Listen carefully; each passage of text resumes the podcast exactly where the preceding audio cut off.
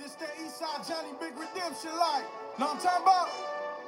Hold up. Whoa, whoa, whoa, whoa, whoa. Get out the way, get out the way, get out the way, yeah. What's Get up, Doll way. fans, and welcome into the Victory Friday edition, the August the 9th edition of the Locked On Dolphins podcast. I am your host, Travis Wingfield, and as always, I'm here to bring you your daily dose of Miami Dolphins Victory Friday football. On today's show, we've got a game to talk about, a Dolphins win to talk about. It may be the preseason, but it sure as hell feels good to play the winning music here on the show. We're going to go position by position, discuss some of the nuance in the game plan, clarify a tweet that I sent regarding the quarterback battle, and hand out some game balls for the victory. All of that and more, but first, before any of it, I kindly invite each and every one of you to subscribe to the podcast on Apple Podcast. Leave us a rating, leave us a review, keep us in that iTunes top 200, and give me a follow on Twitter. It's at Wingfield NFL, the number one follow on Dolphins Twitter, as voted by Dolphins Twitter. And you can find the show at Locked On Fins, as well as the game recap with plenty of videos uploaded on LockedOnDolphins.com. And last but not least, the other Locked On Sports family of podcasts, like the Locked On Heat podcast and the rebranded Locked On NFL podcast with the expert analysis of former NFL scout Matt Williamson and his new co host Brian Peacock. Locked On NFL is your daily national podcast on all things NFL with Matt's unique take on all things National Football League. Let's not waste any time. Let's jump right into this podcast. That's another Miami Dolphins. And a big congratulations to Brian Flores, the new head coach of the Miami Dolphins, as he picks up his first career win, albeit in a preseason game. But hey, it's better than losing, right? The Dolphins win 34 to 27 on a pair of Myles Gaskin touchdowns, three sacks from Dewayne Hendrix, and a breakout performance from another undrafted rookie, a receiver in Preston Williams. The Dolphins outgained the Falcons 361 to 337. They did get outrushed only by 8 yards, 96 to 104. They outpassed the Falcons 265 to 233. They were way less in the penalty department, 8 for 47 for Miami and 12 for 97 for Atlanta. That's a good sign. Fewer TNT runs for the Dolphins. On third down, Miami converted half of them, 5 for 10. They allowed only 4 of 10 to the Falcons on defense. The Dolphins got 2 sacks, the Falcons had 4, and the time of possession 27-44 to the Falcons 32-16. And there was some talk about the Dolphins' plan in this game and the vanilla schemes on both sides of the ball,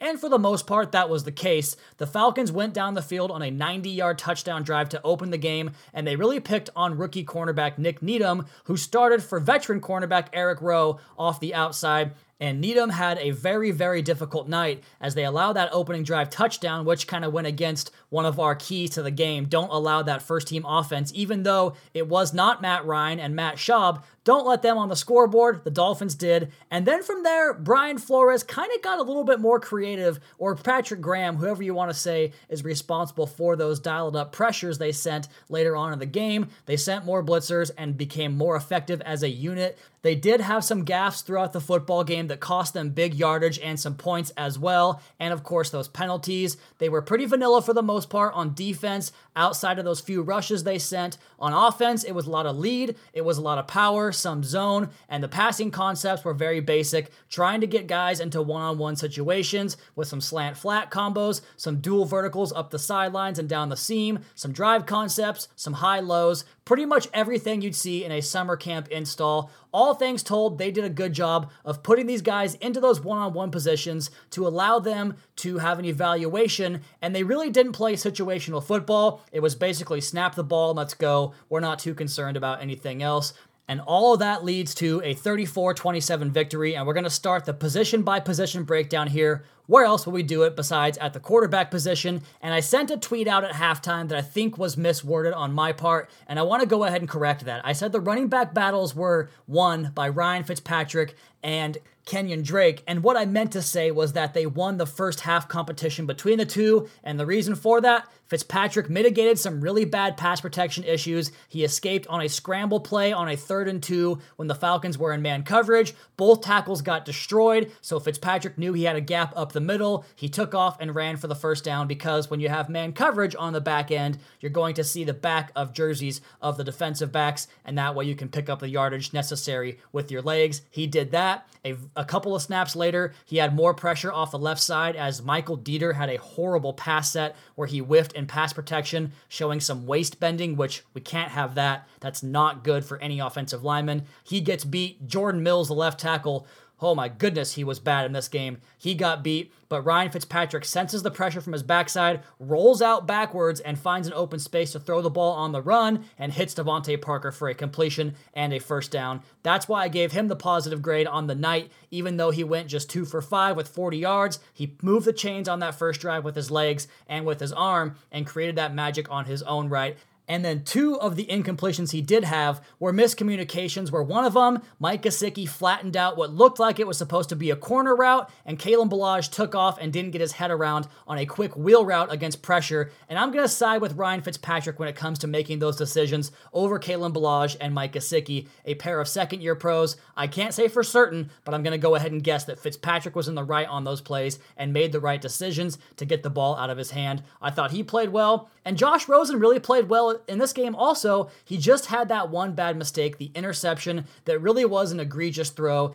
It was a first and 20 play, and he completely failed to account for a linebacker hanging out in the hook zone right behind Isaiah Ford. The linebacker ran the route for the receiver and picked it off and took it down to the three yard line. A throw that we've seen him make in his rookie season with the Cardinals, a throw you hope you can see him clean it up. And I thought he did do well to clean up some of those mistakes later on in the game at the end of that first half and in the second half as well with some impressive drives down the field. He had one mistake, I thought, at the end of the first half where he took off on a run on a second down play with just 20 seconds to go and no timeouts. Like, don't run there because he was never going to score. Work laterally up the line of scrimmage and look for a passing lane. If it's not there, throw it away. I'd rather have third and 11 from the 11 yard line with the clock stopped and a chance to take another shot then a second and, or a third and goal from the five yard line rather with no timeouts where I have to kill the clock and end the drive. Those were a couple of mistakes, but all things told, he threw some really nice deep balls. He put some balls on the target under some immense pressure under his face. He did get a little bit of happy feet, which I expect to happen because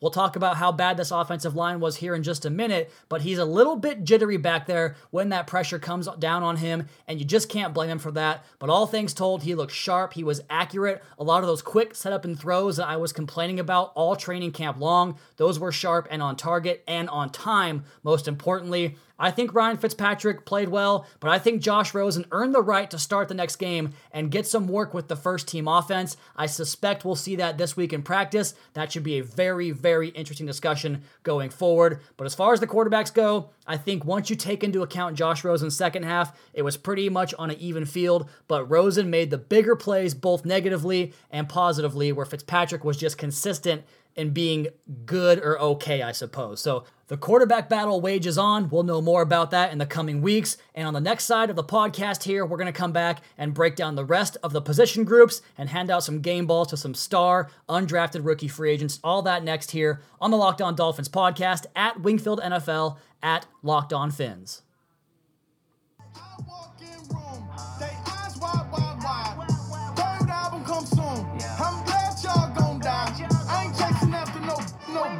Whoa, if you guys want to go check out some of the video breakdowns from this game, you can check out the article up on lockedondolphins.com. Dolphins defeat Falcons preseason week one recap to get an idea of how we're going to cover this preseason and the Dolphins games all season long here on the Locked On Dolphins podcast and the lockedondolphins.com webpage. All of that part of the Locked On Podcast Network. And I'm surprised, or I guess I would be told otherwise by my boss that I did a wrong thing here by not leading off this part of the podcast with Preston Williams because this guy might get himself a statue next to Dan Marino after that one preseason game. This dude was insane. Four catches, 96 yards. He drew two pass interference calls on the defense where they basically were beat and destroyed and had to grab on for dear life. The first play that Josh Rosen really kind of ticked the negative box for me was when he was basically in the grasp of the pass rush and heaved up a third down prayer, and Preston Williams pulled it down in a 50 50 situation.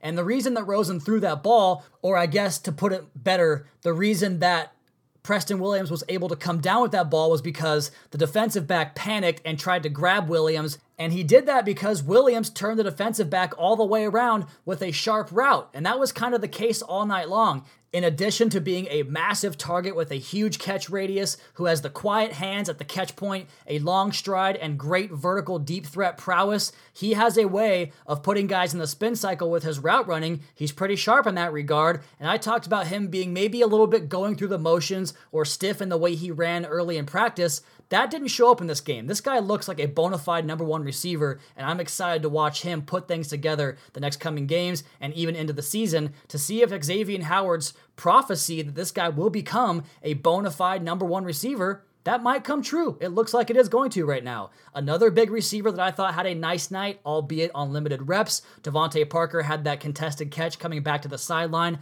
on the Fitzpatrick scramble. It looks like he's using his large frame and physicality more in his game than he has in the past. I really don't have any other receiver notes. It was a quiet night for those guys. A lot of the backs and tight ends did damage in the passing game, but Allen Hurns caught one pass on a slant flat combo, and a fumble is one thing, but the way he carried that rock was like a loaf of bread hanging off the side of his body. You can't do that. That's day one stuff from Pop Warner. He coughs it up, and with Williams having the big night and Hurns doing that, ugh, the writing might be on the wall for the former Jaguar, Cowboy, and Miami Hurricane. Back in the backfield, I talked about how I thought Kenyon Drake was the superior back on the night. I had him down for two broken tackles. Kalen Ballage didn't have any broken tackles. He did have the statistical advantage because of a 16 yard jaunt where he broke up the sideline off a great block from tight end Durham Smythe. More on him in just a minute but he definitely is the short yardage and goal line situation type of back. He jammed a touchdown in on a one yard run behind a great block from rookie Shaq Calhoun. And I think Ballage, he's not very creative as a runner. He wants to run you over. But I think the pair of these two guys together and Kenyon Drake, who looks as elusive as ever, I think this pair can really give you that one two punch where you soften them up with Ballage, and then Drake comes in and takes the entire defense and runs around them and pops the big play that way. I love this pair of backs the Dolphins have. Beyond those guys, the rest of the backs had a great night too. Three touchdowns for Dolphins running backs, two of those from Myles Gaskin, who was the fifth back to get into the game behind Mark Walton, who was uninspiring, and Patrick Laird, who had a nice big run, courtesy of a nice downfield block from center Chris Reed. And Chandler Cox, the fullback, he got into the game. Not much by way of positive there, but he did have a hilarious highlight where he basically took advantage of a defensive back who was off balance. He put him into the turf but the best part was, even though the play was basically over, as the Dolphins were guaranteed a touchdown going towards the near side pylon, Chandler Cox goes five yards into the end zone and he throws another block pretty much just for the hell of it. You can find that video up on lockedondolphins.com. The tight end position, I talked about Durham Smythe clearing out that lane. He has been the 11 personnel tight end, which is one running back, one tight end, three receivers, pretty much throughout training camp, and we saw why. That 16 yard Ballage run, nobody contacted Kalen Ballage until he got tackled 16 yards down the field, and the reason for it, Durham Smythe sealing off that edge, and not just sealing the edge, but drive blocking his man five, six, eight yards down the field. It was impressive. This dude is an elite level looking blocker off the edge, and something I think Miami would be wise to use to their advantage both in the passing game and the running game. Mike Gesicki, he opened up in 12 personnel offense, which I think is where you're going to see a lot of him this year. They're going to try to pair him with guys like Smythe or like Dwayne Allen to free him up as a pass catcher on the outside. I saw him line up in line once. I saw him spend the majority of his night out wide, which included a catch on a slant route, something I'm sure all Dolphins fans would see as a welcome sign. He catches a slant route where they basically put two tight ends into the boundary. Nick O'Leary takes the inside man with a slant route of his own, and then Gesicki runs runs a slant route off of that to clear up that passing lane, and Fitzpatrick jammed it in there for a nice completion on, I think, a first down play for Miami. On the offensive line, my goodness, it was horribly, horribly ugly. We talked about maybe not playing Laremy Tunsil. That was the plan. He sat out, and Jordan Mills was put in there, I think, for an opportunity to earn the swing tackle job tonight. And he did not do that. Not at all. What an unmitigated disaster Jordan Mills was in this game. He proved tonight that he is strictly a right tackle, which means Miami has to go out and find a swing tackle behind Laremy Tunsil and Jesse Davis because that swing tackle has to be able to play both tackle spots in case of an injury to Tunsil, and Jordan Mills clearly is not capable. He will ruin your game plan if he plays left tackle. Jesse Davis, eh, kind of a mixed bag for him as well. He had a nice block on that first nine yard Kenyon Drake run, but he too got beat in pass protection. And then his backup, Will Holden, who I was pretty hard on throughout training camp. He was just as bad as Jordan Mills. I mean, constantly on the ground, turning around, chasing guys into the backfield. What a disaster for the Dolphins' tackles without their star, Laremy Tunsil, in this game. Inside, not much better. Michael Deiter, he's got a way to go, and you might see why Pat Flaherty thought he was a backup at this point. A waist bender is never what you want to say about a lineman. And there was a rep, I think it was the one where Fitzpatrick bailed out with a back shoulder roll and got out wide off the pocket to throw that pass to DeVante Parker. But Deiter, you see him leaning over the top of his skates and tries to throw a punch and just gets embarrassed with a whiff and allows that pressure immediately. He got pushed back in the running game, allowed penetration against the pass as well. Just not a good night for the Dolphins rookie left guard from Wisconsin. The other interior players, I thought Chris Reed had a mixed bag on the night. He was responsible for that long Patrick Laird run at the second level, but the very next play he winds up on the ground, something he has done a lot at Dolphins camp so far. Rookie Shaq Calhoun, some good, some bad.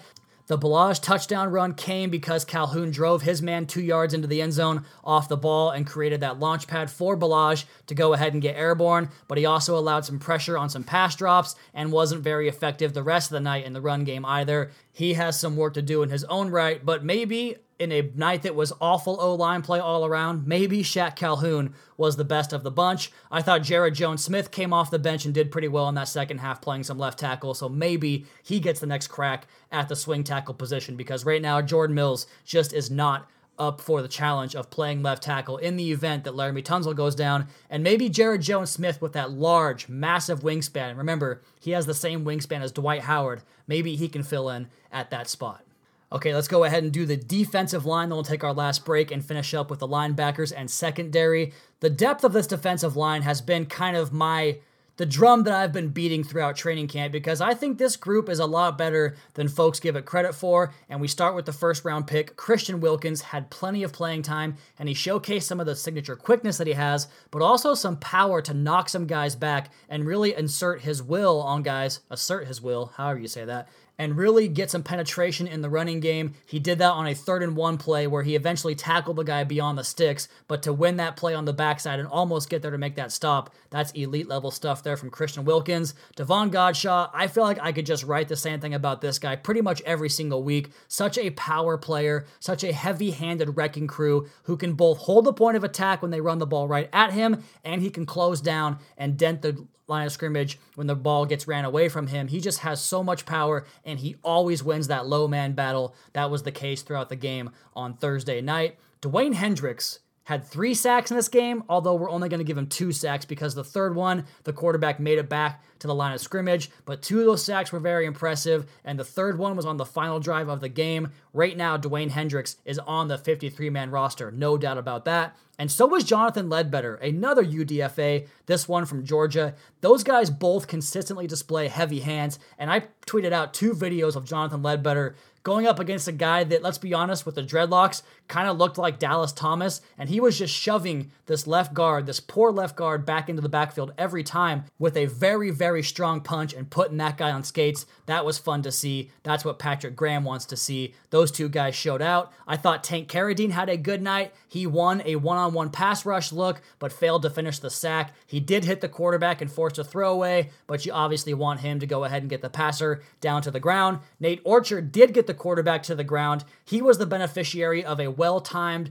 well designed blitz, and this came on that drive I was talking about where the Dolphins allowed 90 yards in the first drive and came back and said, no more of that. We're going to actually throw some stuff at this offense. And they throw TJ McDonald down off the edge on a blitz, and that makes the tackle take a deep set, which creates a gap between the guard and the tackle, which Nate Orchard, with his speed, wins on the outside shoulder, the upfield shoulder, I should say, of that guard, and gets in for a sack on the quarterback to put an end into that series. I thought that was impressive work, both from an execution and a preparation standpoint. And speaking of preparation, we're going to talk more about some smart players and some struggling players on the other side of the podcast here. We've got linebackers and defensive backs to get to here next on the Locked On Dolphins podcast, a Victory Friday edition of the Locked On Dolphins podcast. But first, before you draft your fantasy team, make sure to check out Vinny Iyer and Locked On Fantasy Football. Vinny gives you the edge with over 20 years covering fantasy football. Don't listen to the same stuff as everybody else, or else you're going to wind up with the same team as everybody else.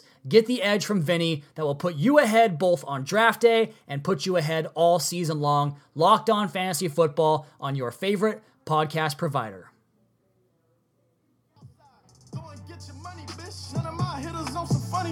I can tell real by who Bish. you're running with. I'm all in the. These clean versions sure are fun, aren't they? And speaking of clean versions, we used to have a very clean version of a quarterback here in Miami. And I didn't tweet this out because I wanted Ryan Tannehill back. I'm just happy that he went out there and outplayed Marcus Mariota in the opening game. Tannehill had a couple of touchdown passes, over 100 passing yards. Cool to see. I really hope he gets a chance to play for that Titans team because, frankly, he's a better quarterback than Marcus Mariota. But hopefully, here in Miami, Josh Rosen makes us forget all about that. And if he doesn't, we come back next year and find a quarterback that makes us forget all about the last 20 years of quarterbacking woes. A player that's taking me back in time at the linebacker position has been Jerome Baker all training camp long. And I just updated the whiteboard, the famous whiteboard up here in my podcast and writing office, and I added a fourth player with a blue chip designation or distinction.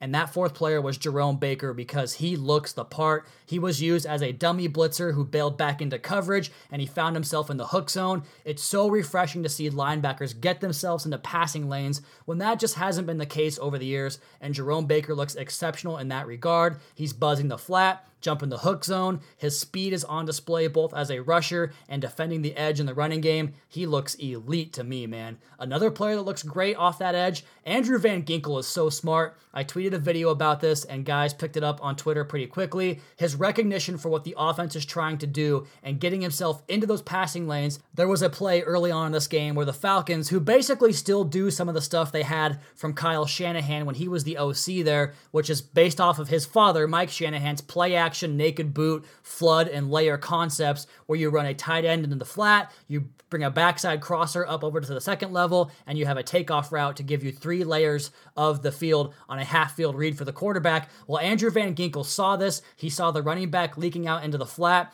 Rather than going upfield and rushing the quarterback for a fruitless endeavor, he jumps back into the flat and stays in that passing lane and forces a throwaway. Very fun to watch that guy play football because of how smart he is. Two more players at the linebacker position, one good, one bad. The bad, Sam Eguavoen, I thought had a rough day against the run and kind of got himself off the spot in his pass drops. He'll get better, but he was a struggle in this game today. Tre Watson is a fit to provide the Dolphins with a solid backup linebacker in the running game. He consistently scrapes the edge and finds his way into the correct gap and run fits on that defense. A smart player and a big hitter as well. The defensive backs, these guys were the offensive line of the defense in this game, and Nik Needham, good for him for getting that first start, but man, he really had a rough night in this one. Let up a number of receptions, a couple of those on third down. He committed two penalties on third down as well in this game. He started opposite Xavier Howard in for Eric Rowe, and Xavier Howard was all over the field, getting his hands on two footballs once again. I'd rather not see Xavier Howard play in August. I know what he is. He's elite. Just leave him alone. Minkah Fitzpatrick had a really bad missed tackle. That was uncharacteristic, but he was good in pass coverage. Jomal Wiltz, I think, is really going to earn himself a spot, not just on the roster, but in some playing time as a backup nickel, a possible perimeter starter. He looks pretty good out there, shutting down the run off the C gap and showed some natural instincts in pass coverage as well. Jalen Davis, he didn't get much time until very late in the game, but he did have the pass breakup to put the game on ice. He did well to get his head around on that football at the exact right moment. Cornell Armstrong had a win on a corner route down in the red zone. He could be the guy that's next up in place of Nik Needham if the coaches want to make a switch there to figure out who's going to be the guy behind Eric Rowe. I thought Bobby McCain did well with his new safety job, although it's difficult to gauge how a safety playing 20 yards off the ball looks without the all 22, but there were no big springs in the running game when he was on the field, and there was no big passes Uh, his direction when he was on the field either. Jason Sanders, he is money. Matt Haack, he is not. First punt was an absolute shank. I don't understand how that happens so often, and he is still here. Makes no sense to me. The starters playing plenty of time on special teams. We saw McDonald, Fitzpatrick, some Cornell Armstrong, some Durham Smythe, Jomal Wiltz, Sam Eguavoen, and of course Walt Aikens all saw plenty of time on the coverage units. All things told, a lot of good, a lot of bad. The Dolphins know where the weaknesses on this roster are. They know that next year they're going to have to spend on the offensive line. They're going to have to get some more cornerback depth. I think those things are pretty abundantly clear, but there's plenty of things to hang your hat on. Some young players showing a lot of promise. Preston Williams looks like an elite receiver at this stage. I know it's early, but my goodness, how can you not be excited about that guy? He gets one of the game balls. Dewayne Hendrix and his two sacks get the other game ball. And the third game ball, it's got to go to Coach Flores. First career win. So, congratulations to Coach Flores on the victory. Dolphins 34, Falcons 27. And I know this was a fast paced podcast, but we had a lot to get to. And I think we did that here on the Friday edition. When we come back and talk to you guys on Sunday, we're going to have two practices to recap, both a Saturday and Sunday practice. We're going to talk about the Dolphins' new addition, Robert Nkemdiche, former Laremy Tunsil teammate at Ole Miss. He was signed on Thursday afternoon, as well as a whiteboard recap and update here. All of that coming ahead on the Locked On Dolphins podcast, but this is going to take us into the weekend with a victory in our back pockets, and that is a great opportunity for us to get out of here on the podcast. You all please be sure to subscribe to the podcast on Apple Podcasts. Leave us a rating, leave us a review, tell a friend about the podcast, and check out the other Locked On Sports family of podcasts for all your local and national coverage of your favorite teams. Follow me on Twitter at Wingfield NFL. Follow the show at Locked On Fins. Keep up to date on the Daily Dolphins blog over at lockedondolphins.com. You guys have a great rest of your night. We'll talk to you again on Sunday night for another edition of the Locked On Dolphins podcast, your daily dose for Miami Dolphins football. Fins up, Victory Friday.